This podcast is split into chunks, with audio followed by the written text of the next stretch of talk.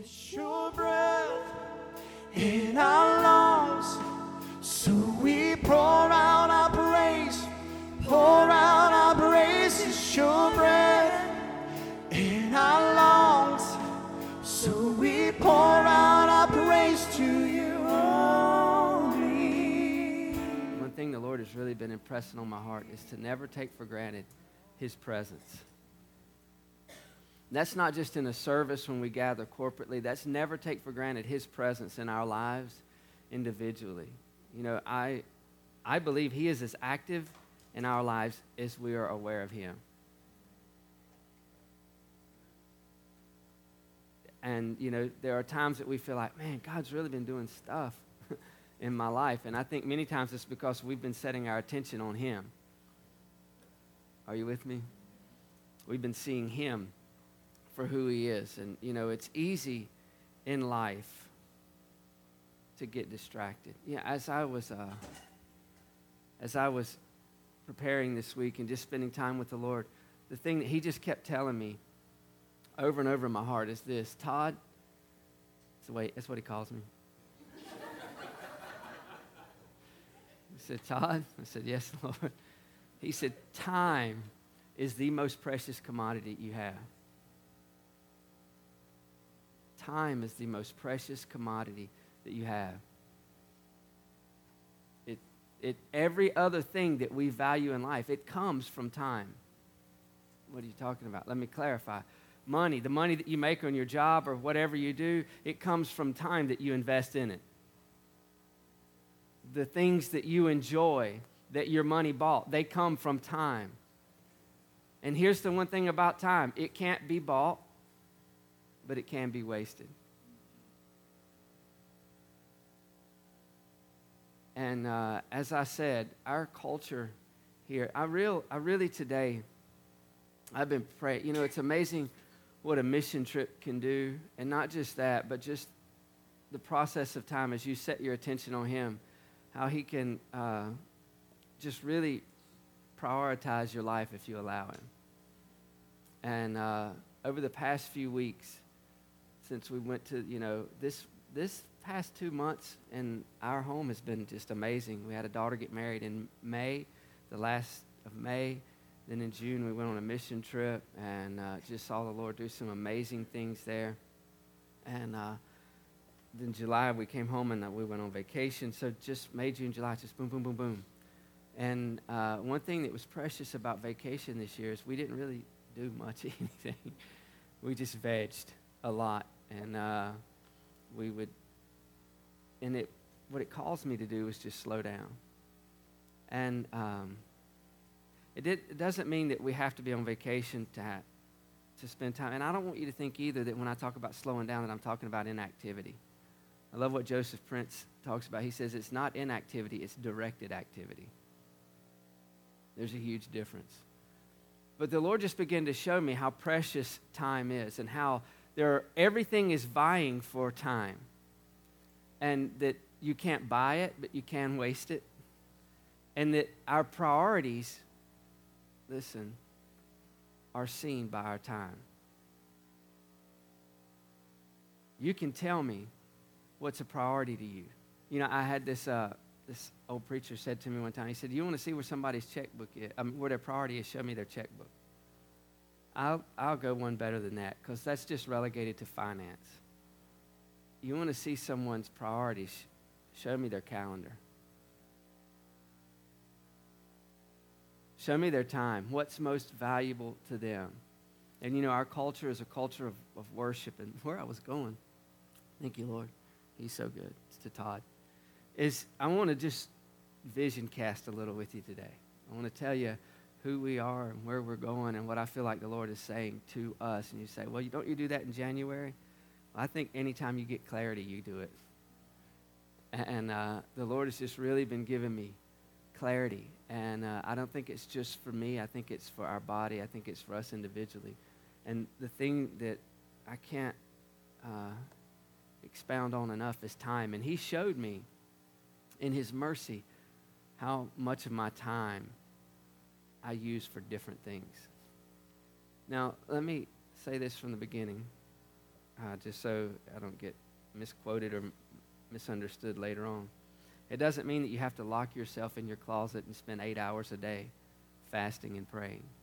But what it does mean is no matter where you are in the day, we've talked about this before, everybody meditates. Everybody in this room meditates. And that means to think on, to mull over, to rehearse in your mind. Everyone in this room meditates. I don't care who you are, you meditate. If there's an issue going on in your life, if there's a shortage in finance or something like that, you can be doing your job, you can be talking on the phone, but in the, in the back of your mind, many times what you're doing is you're rolling over and over and over that need. Over and over and over that thing. You know, um, one thing the Lord's really been speaking to me as well in dealing with those situations is it's real easy to get caught up in just speaking to the situation. Are we supposed to speak to our mountains? Mark 11, 23, 24. Absolutely. But are we supposed to meditate on our mountain? No. But he even showed me in my life, if there's things in my life, if there's something I'm believing him for, that it was really easy for me to declare, to, to prophesy, to speak the word over it, and then to think about that thing all the time. Well, I just continue to speak to it. I continue to speak to it. He spoke to the fig tree. Matter of fact, that's not exactly true. He answered the fig tree. You read it in context, so the fig tree was saying something to him. And he spoke to the fig tree, he answered the fig tree, and then he just went on. And the next day, when they came by, his disciples was like, Wow, look at that. That tree that he spoke to, it's dead. And Jesus was like, Yeah, and because he understood the power of the word. So we are supposed to declare, we're supposed to speak to, but there's also a place in us where we rest and we understand that what God has said is true. And that comes mainly through worship, through setting our eyes on Him, because no matter how big that thing is, the more we set our eyes on Him, the smaller it gets. That's, you know, where it says, Oh, magnify the Lord with me. When we set our attention on God, does that make God bigger? Does he expand in his kingdom in heaven? Does he start growing when we set our eyes on him? No. Where does he grow? In this kingdom. He grows in this temple. Our, our estimation of who he is and what he's capable of grows on the inside of us. Not him in heaven, but him in us. Does that make sense? And uh, as I was thinking about that, and thinking about what I shared about last week about the body. We're the body, and uh, collectively, it's what it takes to see the kingdom of heaven on the earth. And I just began to press into that more. And he said, You know, that's shown by the number one way is by what's your priority, and that's your time. What are you willing to invest into the kingdom of heaven in you? And here's what I know there are no shortcuts. I do believe that we're in a day that, that revelation from the Lord, that impartation from the Lord is accelerated. I believe that we're in a day that if you press into Him, things will, be, will happen, they'll be released in you faster than in other generations because the day that we're in. I believe that with everything in me. So it doesn't mean that, you know, I've been in this for quite some time, been in full time ministry for many, many years. It doesn't mean that you've got to go, you've got to do all those things. I've seen it in people's lives, but here's the thing the time that you put in, what you sow, He gives back and more with it. That's what the Word of God says. But it's still our responsibility to steward what He gives us. And I believe it's not just how much we invest, it's how well we steward what He's trusted us with.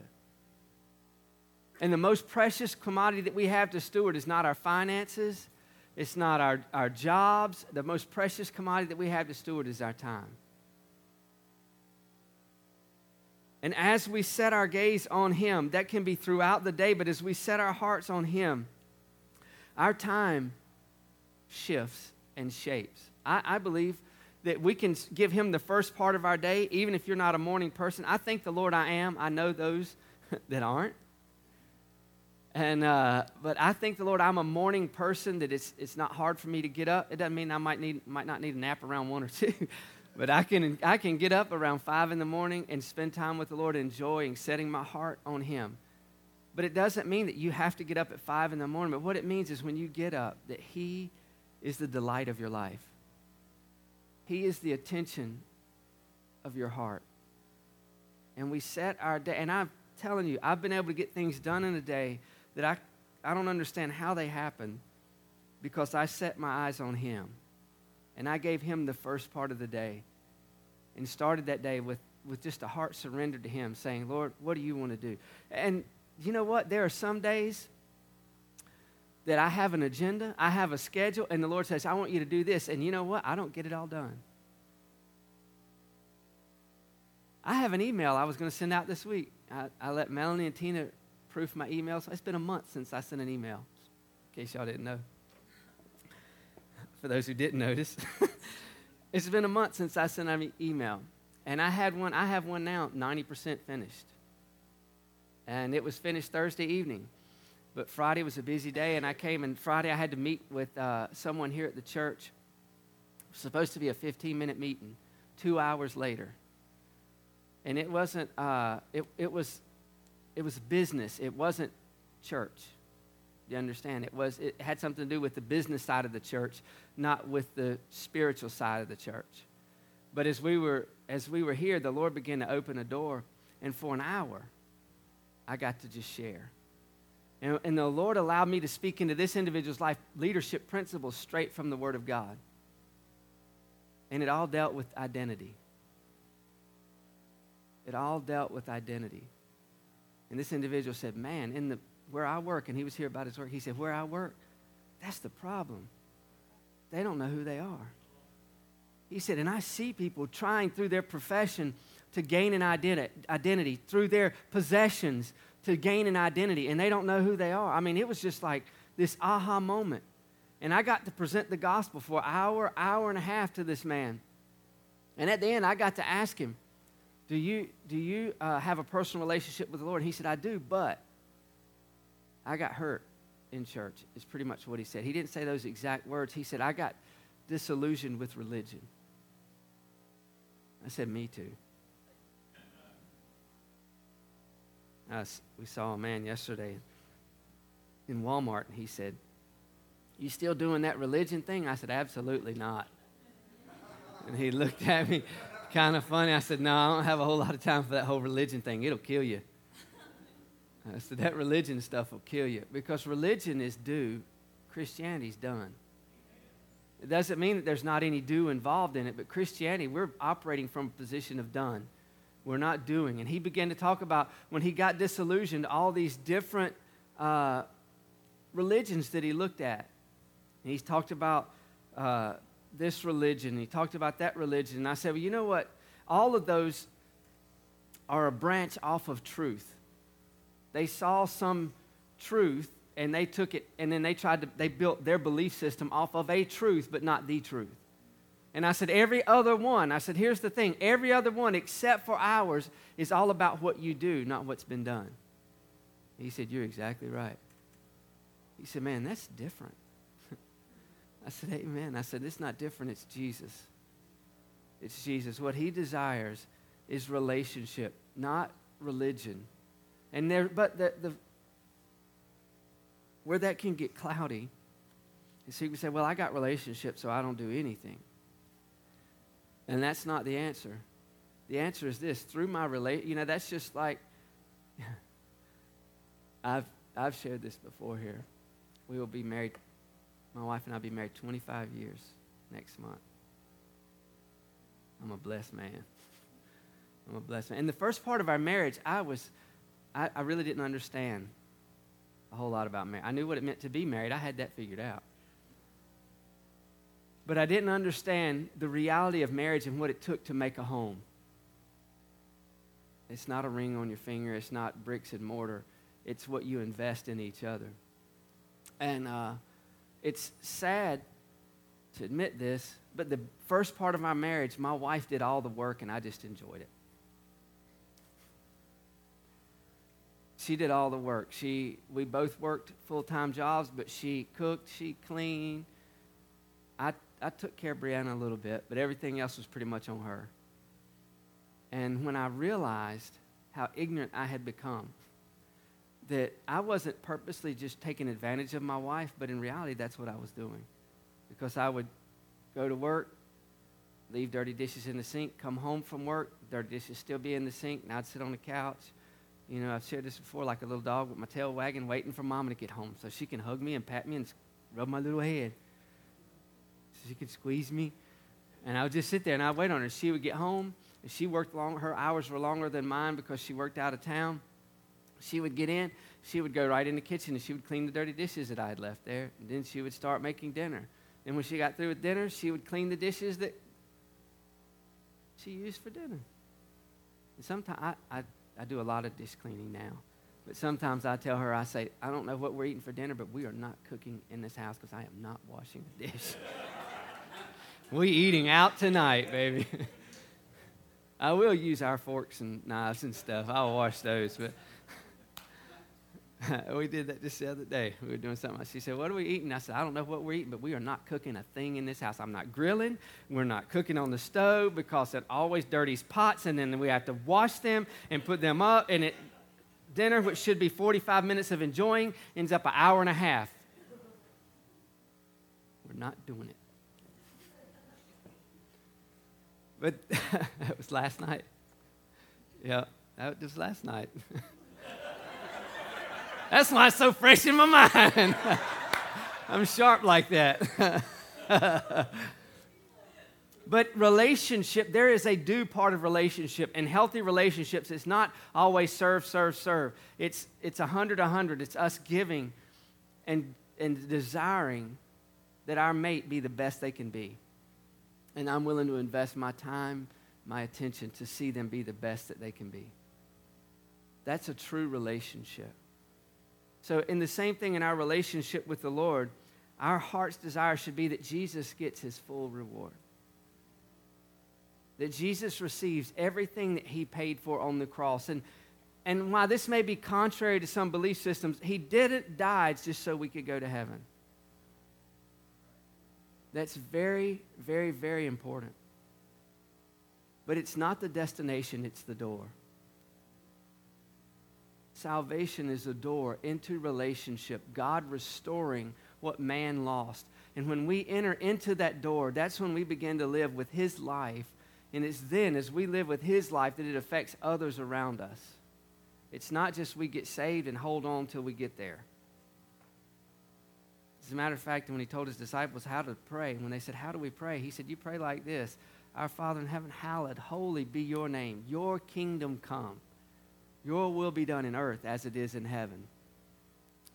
We're praying. We're, our desire, our privilege is to see the kingdom of heaven on the earth.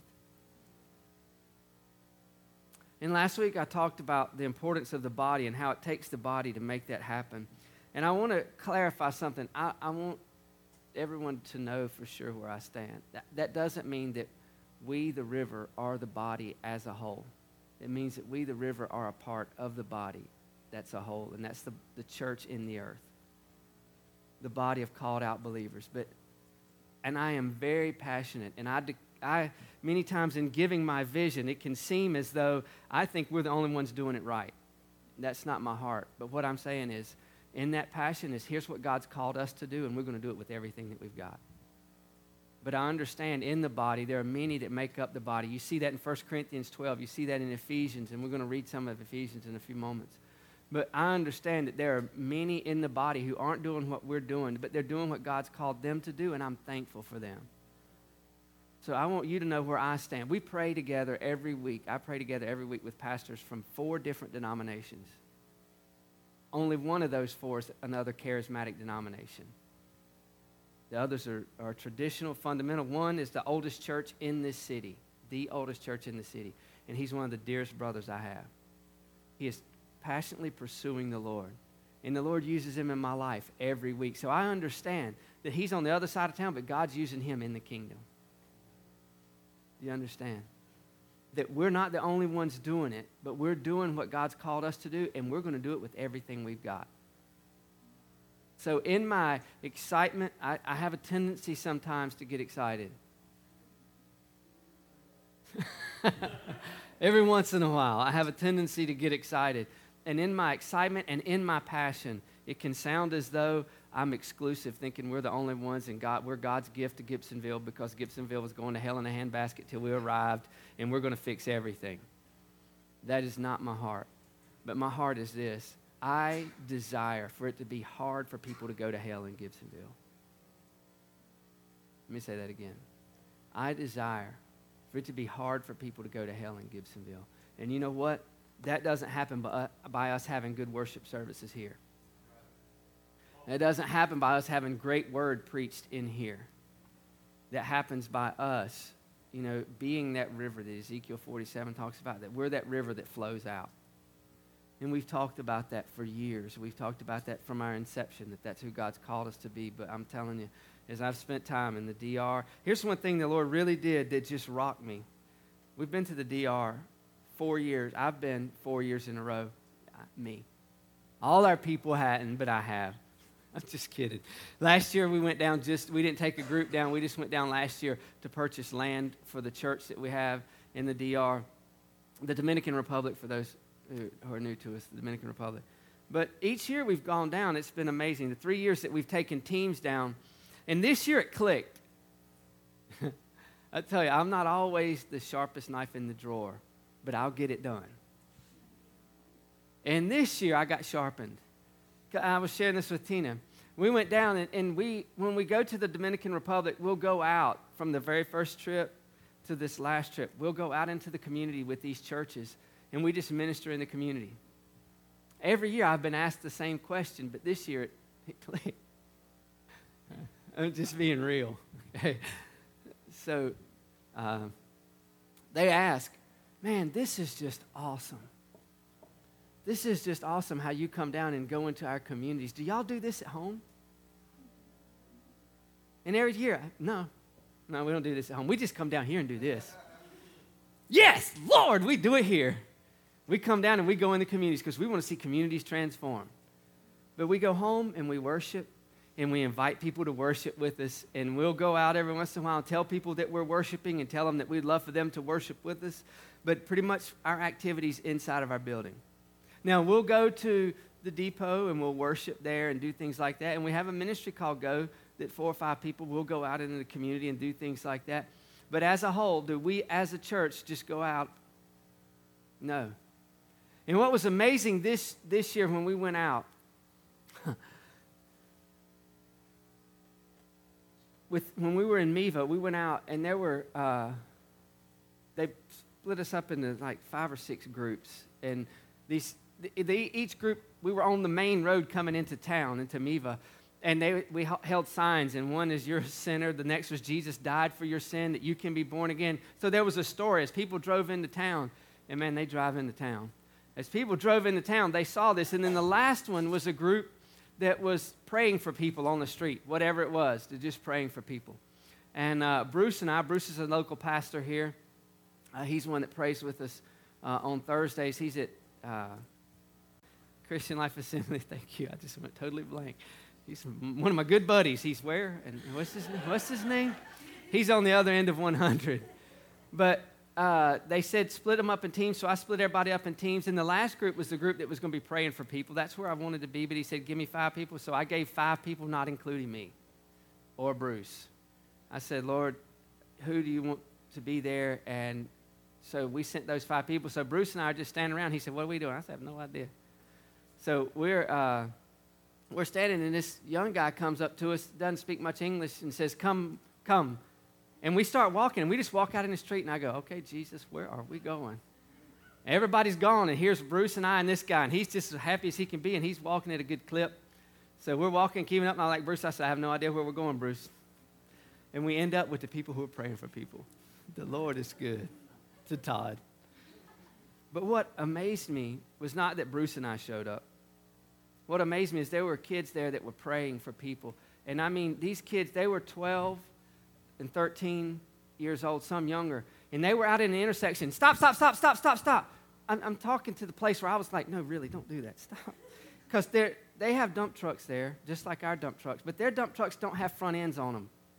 There's a reason they don't have a front end.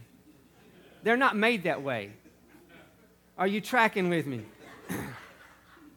Something at some point took the front end off of the dump truck. Possibly another dump truck. There'll be a bumper with lights strapped on it and an open engine. I'm not exaggerating. And they would come through town. The most precious commodity in the Dominican Republic is your horn. The bigger the horn, the better you are. You can have a little car with a big horn. I am not exaggerating. That when you land in the DR, the first thing you hear is horns. I'm surprised the planes don't have a horn, so when they come in, they, everybody knows we're here. But they're coming through, bam, bam, hitting, and there's these little girls, 12 and 13. Wait, wait, wait, wait, wait, wait, wait, stop, and just go after it and start praying for people. Guys on motorcycles, they would just about stop them, step in front of them and stop them. And the pastor was telling me, he said, there was two little girls. One had a, a five on her, and that was a number five on her shirt. And the other little girl had something written on her shirt. I can't remember. But the little girl, I think it was the little girl that had the five. The pastor said, You see that little girl? I said, Yeah. He, said, Her mom's a prostitute and her dad's a drug dealer. And she's pretty much raised here through our school. And we're going to hear more about the school in Miva and how you individually can partner in, with kids so that they can go to school and get a meal. And we, we fed the kids one day. They came to move up to get their grades one of the days that we were there. They came to get their grades, and they had a meal for them. And they all brought presents. And um, some of them had nothing. And uh, Pastor Rodamea said, You can give something. If it's to write them a note, you can give something, but you give out of gratitude. So there was all the students were there at the school to move up, and then we had a big service uh, upstairs. I think that's the picture when we had everybody, and when we got on the floor and everybody, we took a big picture. That was the kids from the school and stuff like that, and uh, so all the kids sat down, and we got to serve them. We got to give them their food. And Pastor came up to him and he said, "For some of these kids, this is the only meal they'll get today." And I was just humbled. And as I watched this little girl go unashamedly go after it for the Lord. I mean, stopping any, any vehicle or thing that looked like a vehicle. and some things just look like vehicles. I'm not sure they really are. That came into that intersection, she was trying to stop. Wait, wait, wait, wait. We want to pray for you. Wait, wait, stop, stop, stop. We want to pray for you. To the place, literally, I'm like, little girl, that ain't safe. Somebody get a hold of her because she's scaring me just, I'm just waiting for one of them half a dump trucks to come through. But she was adamant. You know why? Because the living God had touched her in the midst of a prostitute mom and a drug addict, a drug dealing dad. She had an encounter with the living God. And she wanted other people to know about that. So it upped the ante on, hey, do you guys do this at home? No, you know, it's, it's easy to come. It's, it's easier in this culture to do it here. I told myself all the excuses. You don't hear me. I'm not asking you to commit to anything, so you don't have to be quiet, okay? I'm not asking for a commitment. I'm just sharing vision, all right? Everybody go, oh, Jesus, I can breathe. I felt oxygen leap move in the room when I said I'm not asking for a commitment. People took a breath that had been holding it.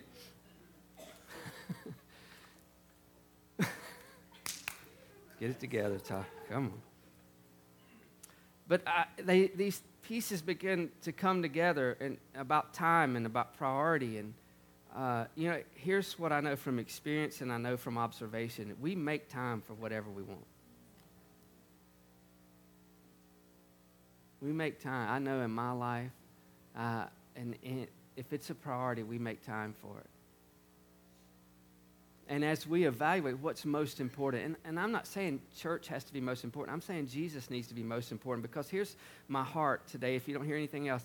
My heart is not that we come here and do stuff here. My heart is that we go out and every, every facet of our life, we're sensitive to the voice of God. And we go, hey, here's an open door and I have an opportunity. Because that's why you didn't get your email this week because Friday, the time that I had allotted to finish it up and get it out, I spent, I had the privilege of ministering to somebody for over, for over two hours. And then the rest of my day was full. It was impossible to get it done. And uh, I said, You know what, Lord? I'm thankful. I believe we did what you wanted us to do. But it only comes to get to where I feel the Lord wants us. Now I'm talking from the global church, I'm talking to the local church, this body right here. It's going to come through us setting our hearts on Him like we've never done before. I said last week, and I believe this. I believe that it's. I believe it's easy to get out of focus, but I believe that we, as a body, are on the edge of what the Lord wants us to do, of stepping into the destiny that He has for us. And I think we've been there before. I think that we've been really close and we've backed away some at times. We've been close and we've backed away some. Doesn't mean we've missed it. Doesn't mean we have to walk around the mountain again. But I believe that the way that that happens, as I shared last week, is the body arising and doing what the Lord's called this body to do, not just one member, but the body. Listen to this Ephesians chapter 3. Uh, some are saying, Praise the Lord, he finally used a scripture. Ephesians 3, verse 6 says that the Gentiles should be fellow heirs of the same body, partakers of his promise in Christ through the gospel, of which I became minister according to the gift of grace, of gift of the grace of God given to me by the effective working of his power.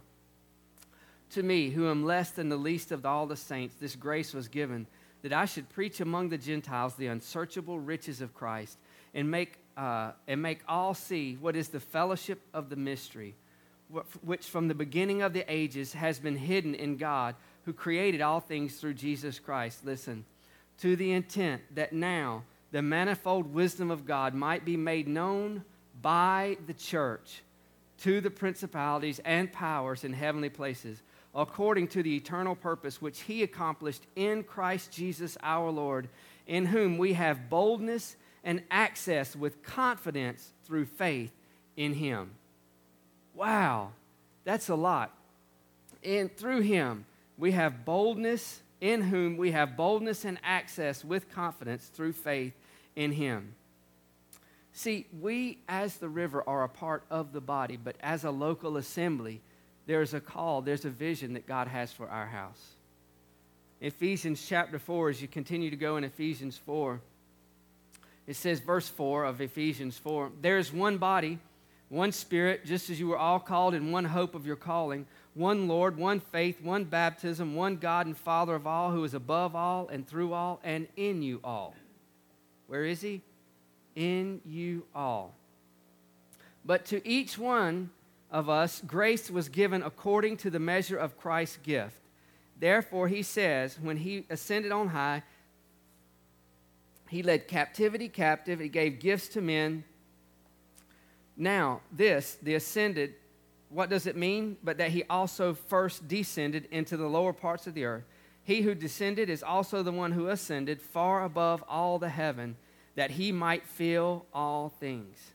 And he gave him some, he gave, and he himself gave some apostles, some prophets, evangelists, pastors, and teachers for the equipping of the saints, for the work of the ministry, for the edifying of the body till we all come to the unity of the faith and of, a, of the knowledge of the Son of God, to a perfect man, to the measure of the stature of the fullness of Christ, that we should no longer be children tossed to and fro and carried about with every wind of doctrine, but by the trickery of men, in the cunning craftiness of deceitful plotting, but speaking the truth in love, may grow up in all things into him who is the head, Christ, from whom the whole body joined and knit together by what every joint supplies according to the effective working by which every part does its share causes growth of the body for the edifying of itself in love. In love. Now I want to go back and just highlight a couple of things in this and then we'll move on. I've got quite a bit of scripture that I want to share with you this morning to, to, found, to lay the foundation for what I'm saying. In verse 7, it says, But to each one of us grace was given according to the measure of Christ's gift. There's one body in the world, one body of Christ in the world. We're not it, we're part of it. Are you with me? There's one body in the world. But what he said is this to each one of us, grace was given according to the measure of Christ's gift. Listen, this is this applies to everybody. It's not exclusive to a few. Everyone in this room, every person in the world who has relationship with Jesus Christ, who's been born again, has a gift on the inside of them. There's a gift in Josh and Tiffany and Tina. There's a gift in them, and many times it's not the gift that's in me. Are you with me? There's gifts. I could go around to each one of you. I want you to, if, if I could come to each of you and shake you this morning, if you have relationship with Jesus, there's something that's been deposited on the inside of you that's for his kingdom, for his glory, but you're the only one that can release it. You're the only one that can release it. And our responsibility is to steward that gift that's been placed on the inside of us. And we can take it like the steward who hid it in a napkin and covered it because he understood that God, that, that the, the master reaped where he didn't sow. And so he was worried that he would lose what he had. And Jesus said in the parable, You should have taken and given it to somebody else who would have done something with it. But we can be so consumed with our world and what's going on that we lose sight that there's something inside of me that's greater than me that's to be released. And that can happen. Church, many times, creates a culture for that to happen. Because we come in and, and you come to church for everything. If there's a prayer, if there's a need, should we come together and pray together? Absolutely. I want to get this stuff out so people aren't confused and misquoting me. Should we come? Is there power in, in corporate prayer? Absolutely. Should we come together to hear the word that we be edified? Yes. Absolutely. Should we come so that we can be uh, so that we can be strengthened in the word, so that we can get a greater understanding of the word? Absolutely. But see, many the culture in our world is you come to church to get, not to give. Unless it's your money, and church really knows how to tell you to give your money. Is there anything wrong with giving money? No. Should we give? Absolutely. You shouldn't give begrudgingly. You shouldn't give out of compulsion. You should give because you're so in love with Jesus that I'm not giving it away, I'm sowing it into my future. Because I know that if I place money in here, it's not going to the river, it's going to the kingdom. And when I place in there, that's, an, that's evidence of the time that I've sown to receive that money, the job that I worked, and those things. And when I give in there, I'm not giving it away. What I'm doing is planting it. The same is true about our time. The same is true about our service, how we serve the Lord. And the same is true about the gift that's been placed on the inside of us. I, my passion, my desire is that the body of Christ awakens and realizes when they come to church, they're bringing something. And it could be a word of encouragement to someone sitting right beside you. It could be prayer. You know, we've done this many times in the river. May do it today. I shouldn't have told you that. Strike that. Is that in the end of the service, we won't have a ministry team up front that's praying for you. We'll just tell everybody if you're a believer, you're, you have the ability to minister to someone beside you. Because, as I said, it's a perpetuating culture that we do. Not bad. It's not bad. Don't get me wrong but it, it can create a mindset that at the end of the service, there's going to be people who know how to pray and they can pray for me. So if I can just get to church on Sunday, there'll be somebody who can pray and they can get through. And when they get through, my need will be met. Oh, don't shout me down. I know, I know that's right because I've been there instead of saying, you know what, this is the day the Lord has made, He's placed on the inside of me a gift. Is that what the Word of God says? But to each one of us, grace was given according to the measure of Christ's gift. So we have no right to belittle that. We have no right to, no right to push it aside. He goes on in the Ephesians here. Uh, I don't know if it's Ephesians, it may be. It, anyway, I'll get there maybe and he talks about the body and the importance of the body and that you know there are more comely parts and less comely parts but and you know so yours might not be the mouth like mine is thank you for being kind yours may not be the one who's in the front but it doesn't mean that it's less valuable because if if christ gave it does it matter Absolutely. See, what we have to learn to do is value Him and His gift above what we think we have to offer. And as I was meditating on that, the Lord took me back to Abraham. When Abraham got, said, God, where am I going to go? He said, I'll go with you. When Moses said, Lord, who am I to deliver your children, to get the children? What am I? Who, who am I? And the Lord said, I'll go with you. He didn't validate, he didn't validate who Moses was. What he said is, I'll go with you.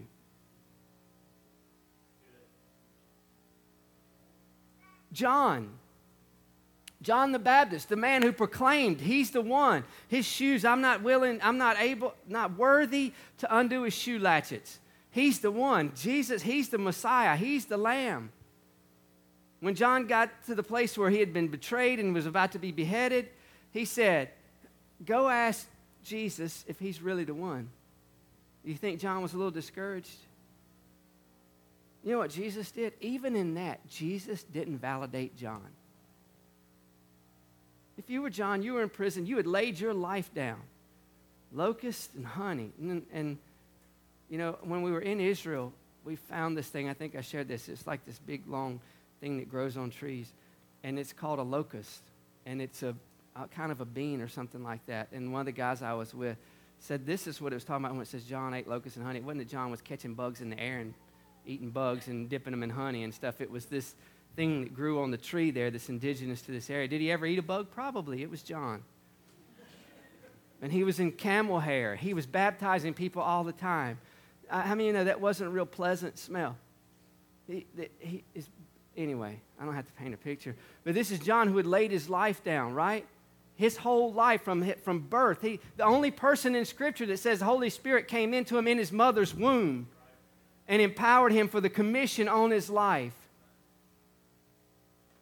In the time that he wanted validation about what he had done, Jesus, it says, in that hour, there were many blind, deaf. He raised the dead.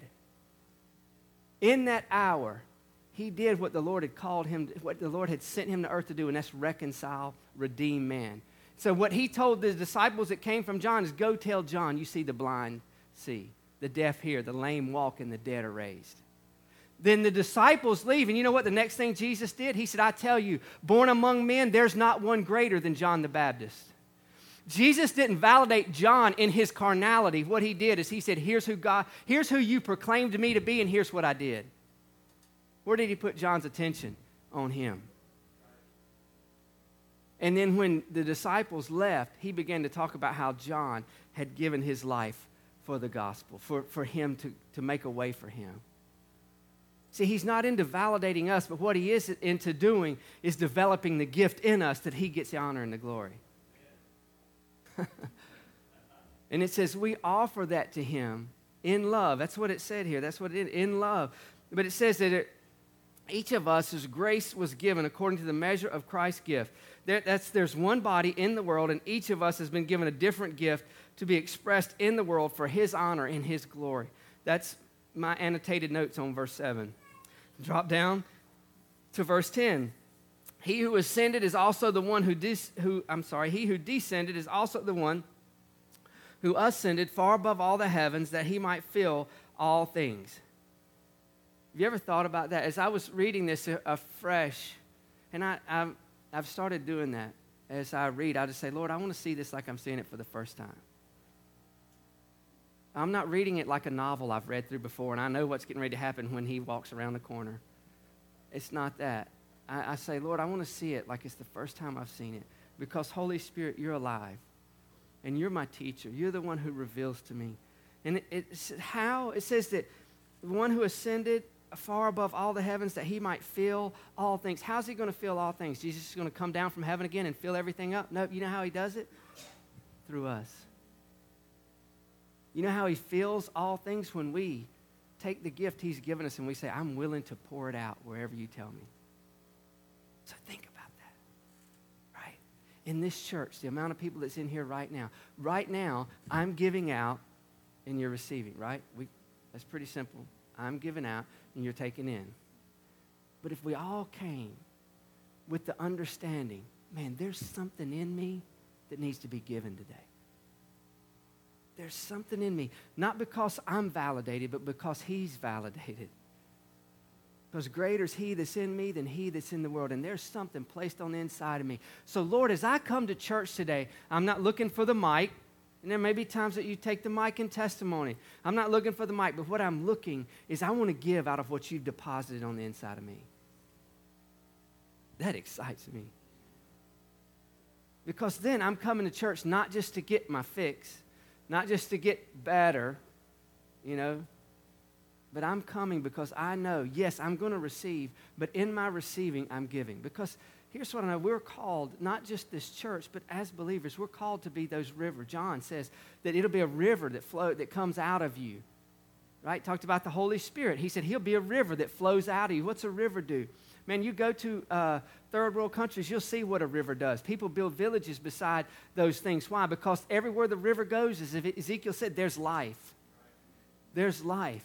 But you know what? When the river stops and it stagnates and it doesn't go out, nothing goes out, you know what does? It dies. The stuff in it dies and it begins to stink.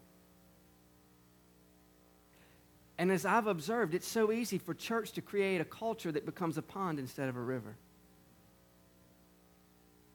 It's so easy to create a culture where you come and you get and we come and we worship, but there has to be an outlet in our life and it's different for all of us. You understand? But it's His gift in you. And you know how that gift grows? By how you develop it. You don't believe that? You, and you know, you might not be much in physical fitness. You might not much, be much in training, going to the gym, exercising, all that. I can still teach you a lesson about muscle without taking you in the gym and making you hurt. and it's this you take an arm, you take your arm, and for six months you just strap it to your side and you don't use it. It'll still be attached, it'll still have blood flowing through it, it'll still have oxygen, you're still eating, but you take that, that arm and you just strap it right here to your chest for six months and leave it there. And don't do anything with it. Don't use it to help bathe, don't use it to help feed yourself, anything like that. You just keep that baby right here. Just guard it and protect it and keep it close to you. And at six months, you cut what held it up and it's going to do this. Now, you may have muscle to pull it up, but the strength is gone. The ability for that arm to be productive will be so far behind this arm. You didn't go to the gym, you didn't lift a weight, you didn't do anything, you just used it. But that arm that you did nothing with will be so atrophied and so weak that it will not be a blessing to you, it'll be a hindrance because now the arm that was good and was taking care of everything on its own, now it has to take care of this one and take care of you. Don't shout me down. That's a good word right there. If I don't say anything else, that'll bless you right there and set you free. Glory, hallelujah. And the same is true that we oh man, I see how so and so flows in their gift. Man, I, I can't use this what I think I might have.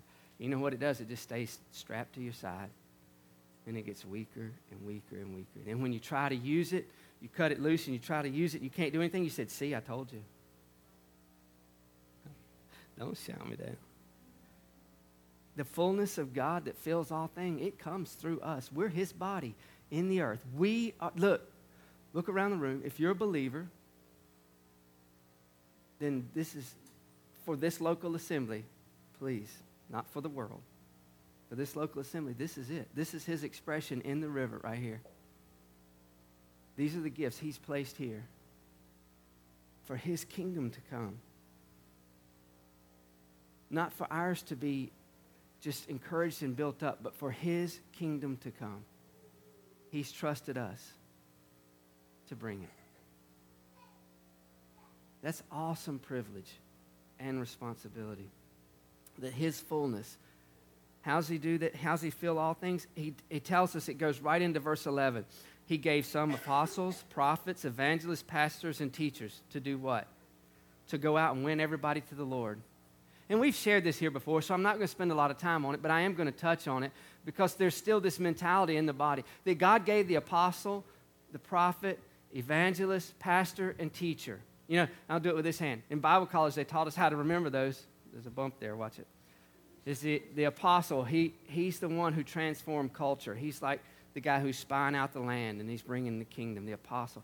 The prophet, he's the finger. And, and this is what we've been taught he's the finger. That boy, the prophet, he'll tell you what's going on wrong in your life. But I believe the New Testament prophet is he's the one who says, Melanie, there's a gift in you. Clint, there's a gift in you. There's a gift in you, Josh, that you don't even realize how big that gift is. And, and as you begin to cultivate it, that's the prophet. He's declaring your identity in Christ. And he's telling you, this may be what your life has shaped you to be, but that's not who you are. This may be the mistakes that you've made, but that's not who you are. It's what you did and not who you are. He's the one that's calling you up. The next is the evangelist. He sticks out the most.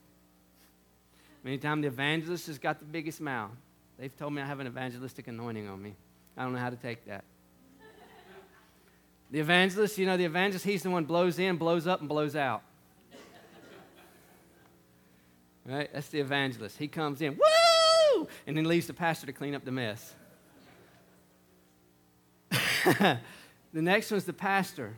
And the pastor, they say, is married to the church. That's why he's the ring finger, because he's the one who cares for and looks after the church. And what's the last one? Teacher. And they say the teacher, he's like your little finger. He's the one that gets in your ear and just digs and digs and digs. so now you'll never forget the fivefold ministry apostle, prophet, evangelist, pastor, teacher. So you learned something today. But he says that his fullness is to fill all the earth. How does he do it? He did it by giving gifts to the, by giving leaders to the church there's gifts in each one of us individually, but there's, there's uh, leadership gifts, the apostle, prophet, evangelist, pastor, teacher, that he's placed in the church for what reason? Let's finish reading. He says that he's given us, uh, him, himself gave some. Who gave? Himself. Does that validate it? Absolutely. It doesn't matter what religion or tradition says about what gifts here and what gifts not it says in my Bible that Jesus gave them for a purpose. Amen. So be it. Let it be settled, not because Todd said it, because he said it. In our New Testament, that he himself gave these gifts to the church for a purpose. What was the purpose? It goes on to say, for the equipping of the saints for the work of the ministry, for the edifying, the building up of the body of Christ. Come on, that's good stuff right there. So he himself gave the fivefold ministry, who? To the church for what? That they would be equipped to do the work of the ministry. See, the fivefold gifting is not to do the work of the ministry, that's what's been preached. The evangelist goes out and wins all the lost and brings them in the church. And the pastor, once he does that, well, well, we can back up. The apostle, he comes in declaring the will of the Lord, establishing a culture from heaven. The prophet begins to call out, here's what God's saying about this area. The evangelist goes in and he wins everybody. The pastor comes in and he, he takes care of everybody. And the teacher comes alongside. And many say the pastor and teacher are right beside each other because they flow in and out of that office together as pastor and teacher. Then the teacher comes in and he teaches everybody. That's the model that's been in, in the, the body of, the, of Christ across the world, across every denomination. That's the model that's been there. That those gifts do the work, and we just come and we get filled up on Sundays because we're empty from all week in the world. Because we, the sheep, are the only ones that live in the world. The fivefold gift, they don't live there. They're just there to help us because we have to live there. We have to be among the sheep all the time. And we get dirty and we get tired, and the shepherd, he has to come and get us and pick us up. Because we're just weak, dumb sheep. And that's what's been taught. We're just weak, dumb sheep. But let me ask you this even if that's your mentality, who produces sheep? The shepherd or the sheep? You guys are smarter than the average bear. sheep produce sheep. The shepherd tends, sheep produce. Hmm, that's a novel idea. So he said, I've given you the fivefold ministry. Why? Because I want you built up, that Jesus gets his full reward, that his glory fills the earth, because his glory filling the earth comes through us. Through us being everything he's called us to be. He didn't create us to be an imitation, he created us to be an original. And you know what? The way He created us, some may not understand. Here's something the Lord has taught me is that I may not fully understand the vessel, the person that the Lord brings stuff to me in, but I won't discount the vessel so that I don't miss the message. Because it's easy to discount a vessel because they don't look like you think they ought to look, or they've done things that you don't approve of. But they, the Lord can still bring, and listen, His message through that vessel doesn't validate their lifestyle. Let me say that again. His message through that vessel doesn't validate their lifestyle, but it doesn't diminish the message. Can you track with me?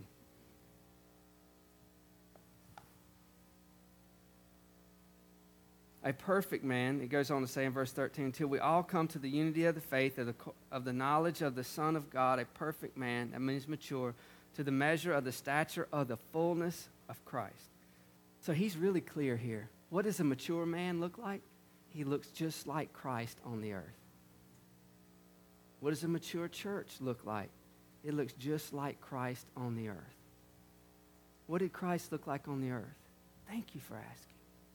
Matthew 4, verse 23. And he, Jesus, Jesus went about all Galilee, teaching in their synagogues, preaching the gospel of the kingdom, and healing all kinds of sickness and all kinds of disease among the people.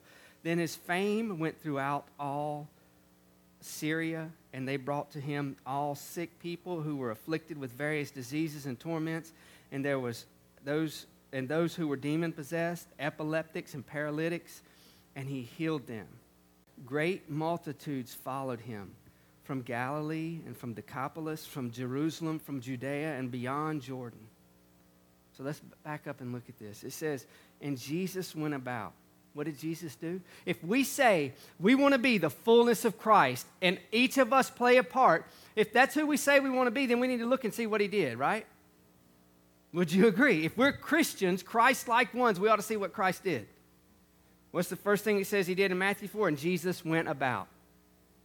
Jesus wasn't stationary in the temple or the synagogue waiting on people to come to him. He went about. So, what should we be doing? We should be going about.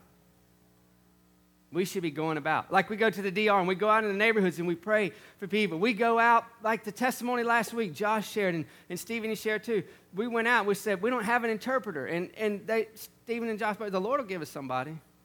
Steve said, I ain't sweating that. The Lord will give us somebody. Something happened. The Lord, He's bigger than this. And we go out. The first, I'm, I'm literally, we walk out of the, the gate of the place we're staying, turn, and walk from here to the window. And this guy rides up on the motorcycle. And we stop him and start praying for him. And he speaks English. And he gets off and gives his motorcycle to another guy. Says, You can go take it. I'm like, That's pretty awesome. And he just walks around with us. And we needed an interpreter. We don't need an interpreter here most places. Not all places, but most places, we don't need an interpreter. Right? Jesus did what? He went about. He's our example, not the evangelist who comes in and says, Let's go a big city crusade. Who's our example? Jesus. He went about. Where did he go? He went, it says he went to Galilee what was he doing?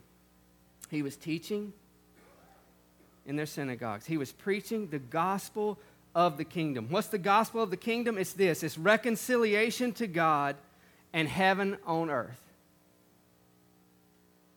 That's the gospel of the kingdom that Jesus came and he reconciled us to God. We now have right relationship with God because of what Jesus did. And the fruit of that is heaven on earth. Anything we see short of that is not the gospel of the kingdom. I'm, I'm just reading it straight from the word. The issue's not with me. Healing uh, all kinds of sickness and all kinds of disease among the people. Where was Jesus? Among the people. Come on, man. This is good. This is straight out of the word. I'm not adding to it, I'm just reading it. He was among the people. Then his fame went throughout all Syria And they brought him all the sick people who were afflicted with various diseases and torments, and those who were demon possessed, epileptics, paralytics, and he healed them. And great multitudes followed him. Jesus went about among the people, teaching, preaching, healing, and fame went throughout all the area. So, why am I, as the leader of this fellowship, passionate about seeing the sick healed, the oppressed set free? Because He's the one who gets famous. His fame went throughout the earth. Not their fame, His fame. He was known all around. And as He was known, then, listen, He went out. He was among the people he ministered life. And as he ministered life, people started bringing people to him. You see the difference? Instead of just saying, God will bring them in, God will bring them in, God we'll call in. We're going to bring them in from the north and from the south, and hold back not, and come from the east, and sons and daughters from the west. Jesus went out. Do I agree with that passage? Absolutely. I declare it in here. I'll say to the north, give them up. To the south, keep them not back. To the east and to the west, don't bring in the sons and the daughters.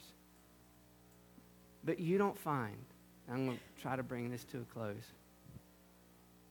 I've got so much vision, it's hard to squeeze it all out in a few minutes. You don't find a New Testament model of people gathering in an assembly and just praying and waiting for people to come in.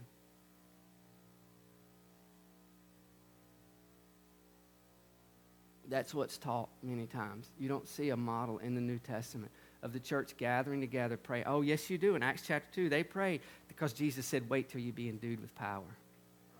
But once the power was given, he said, Go. Mark 16, these signs will follow them. They'll lay hands on the sick and they'll recover. And it says, when you read Mark 16 there, it says, so that they went out, and it says, Jesus, it says that he went with them, confirming their word with signs, wonders, and miracles. As they did what? They went out. You need to read, it'll just really bless you. 1 John 4 7 through 21. It'll bless you so much, I'm going to read it right now. Beloved, let us love one another, for love is of God, and everyone who loves is born of God and knows God. Who does not love God, who, who does not love, does not know God, for God is love. In this, the love of God was manifested toward us, that God has sent his only begotten Son into the world that we might live through him.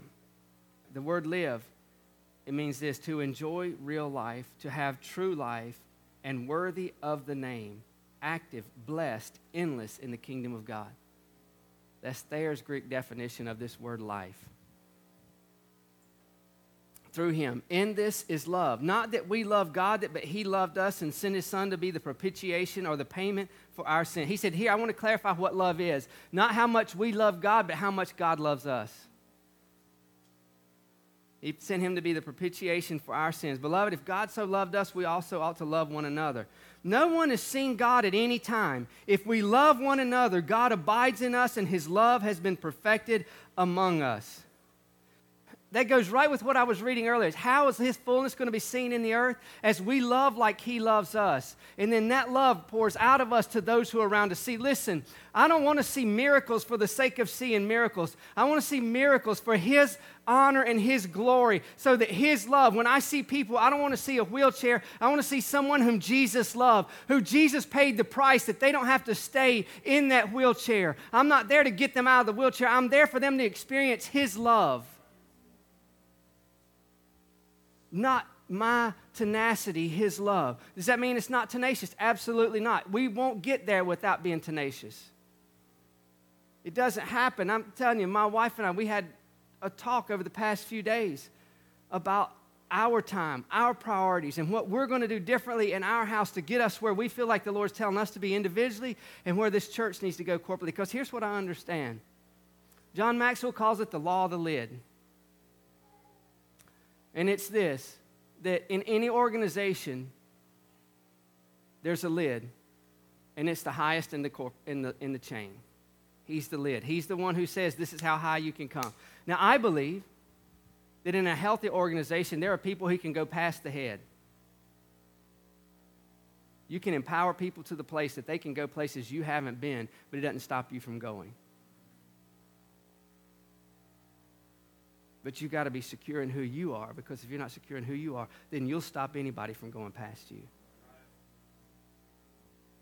And the Lord showed me a few years ago that I had become a lid. And I was worried about people going by me. And it was because I didn't know who I was. And I said, Not anymore, Lord. I want to develop people. If there's people in our church who go further than I've ever gone, I'm going to celebrate them and empower them to do it. Because I don't want to be their lid, I want to be their catapult. And I'm telling you that the Lord is calling me higher. And He's told me with that, there's going to be more that you have. You're going to have to steward better than you've ever stewarded. And you're going to have to seek harder than you've ever sought. So I'm telling you, there's things I'm doing in my life to align for that. And there's things we're going to be doing in this church to align for that. Thursday, as we were, we were praying, and at the end, we'll give time to see what the Lord has spoken. And uh, Ben said, Man, I just really feel impressed. I need to share this, uh, this scripture. and um, he read Revelation 5 9 and 10. It says, And they sang a new song, saying, You are worthy to take the scroll and to open its seals.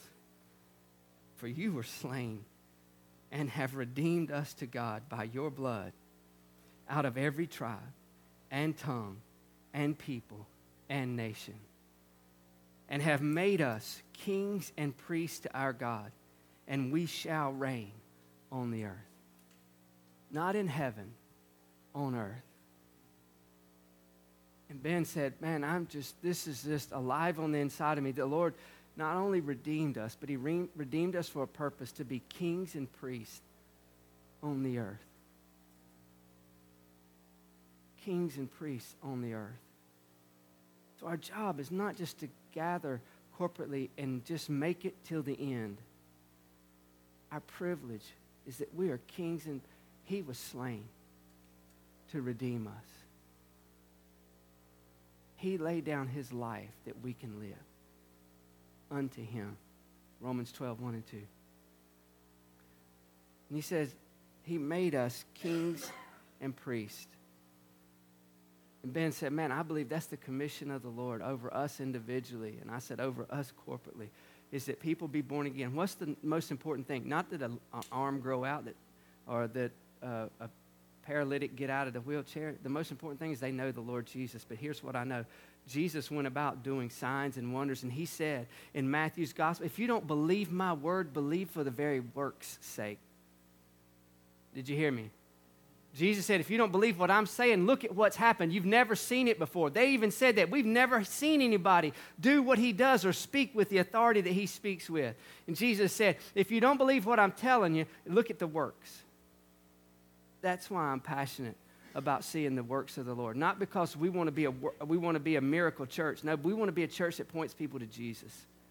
Because he's altogether lovely and he heals in every area, not just emotionally, not just physically. He heals, he's the whole package. That's who he is. And, it's and it said here that he's worthy. So salvation is the most, that's the greatest miracle that ever happened is someone get born again. That he takes a sinner and turns him into a saint. Greatest miracle in the world ever period, bar none. But that's not where we stop. That's a door, not the destination. And that door is that we be kings and priests.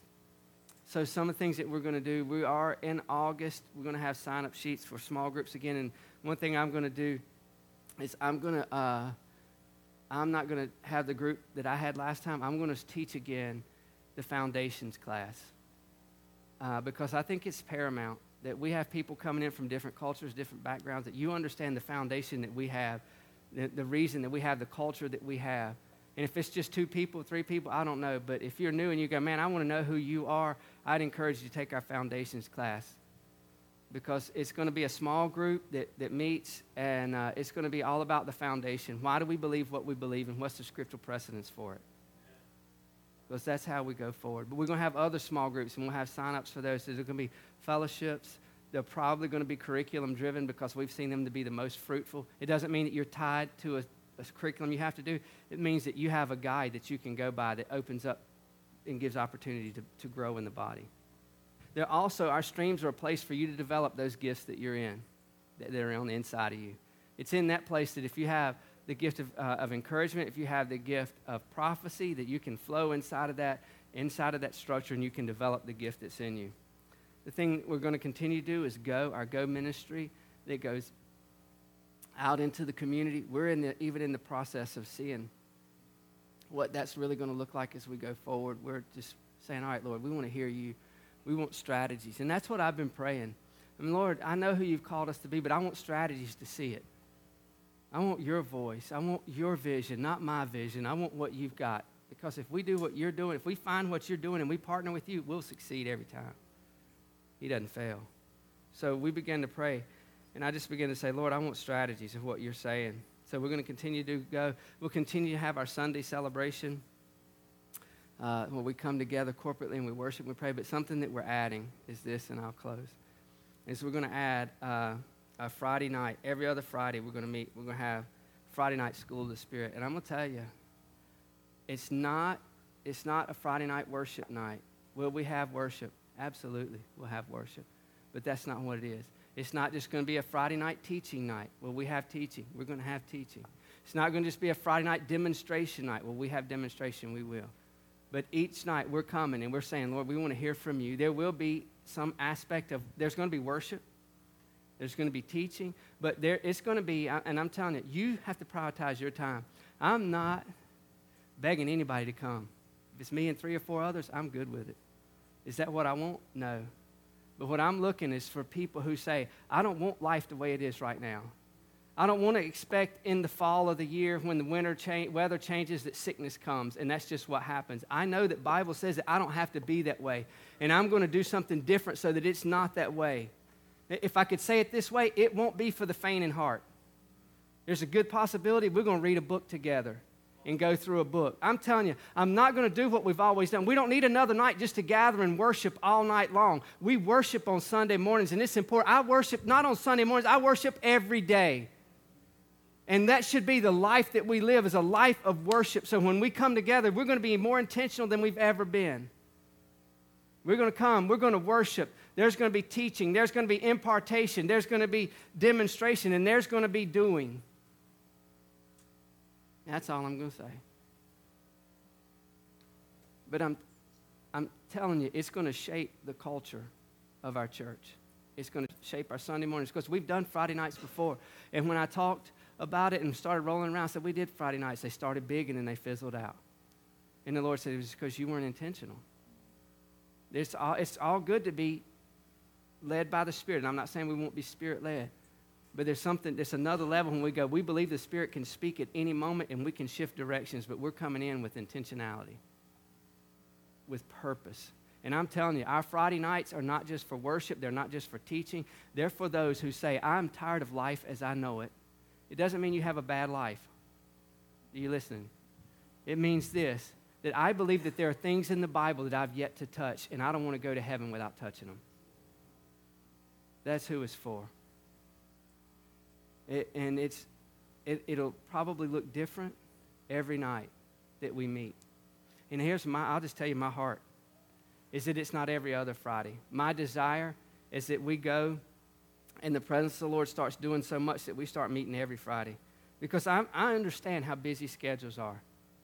And for, for, for a long time, I've made excuses about how busy everybody is, so we don't want to do too much. And what I've done is I've just, I'm just being transparent. I've lulled us down that we have a Sunday gathering and we do small groups when they're convenient. And when we worship on Sunday, man, we worship and we teach and we go long because we love God on Sunday. I, and please, I'm releasing you right now from a feeling of obligation. That's not, I'm telling you, I, I relinquish that and I, dis- I dispel that right now. But here's what the Lord told me whatever's important to you, you'll make time for. A very good friend said that to me the other day. The Lord really highlighted it to him, and I began to meditate on that. And the Lord said, Todd, look at your life. Anything in your life that you really want to do, you made time for. Anyone you really wanted to be with, you made time for. Any uh, activity that you wanted to be a part of, you would make time for. You know, we uh, went to a special meeting Thursday night, and we left early because I figured it was going to be a, a good meeting. There'd be a lot of people, and I didn't want to be in the back.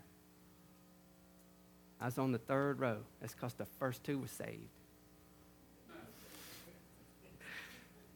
We got there an hour and a half early, wasn't it? You know why? Because it was a priority to me. There was an expectancy that I carried with me when I went.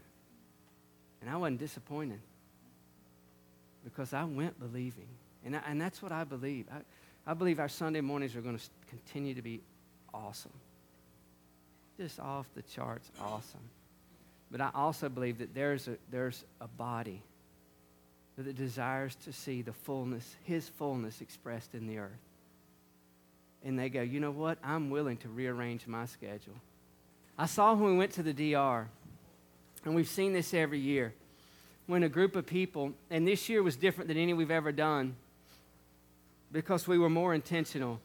This year, the group that went to the DR wasn't just whoever could raise the money, it was whoever would come and be committed to the journey to get there.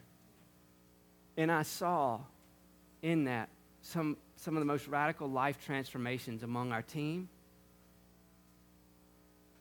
and when we were there that I've ever seen.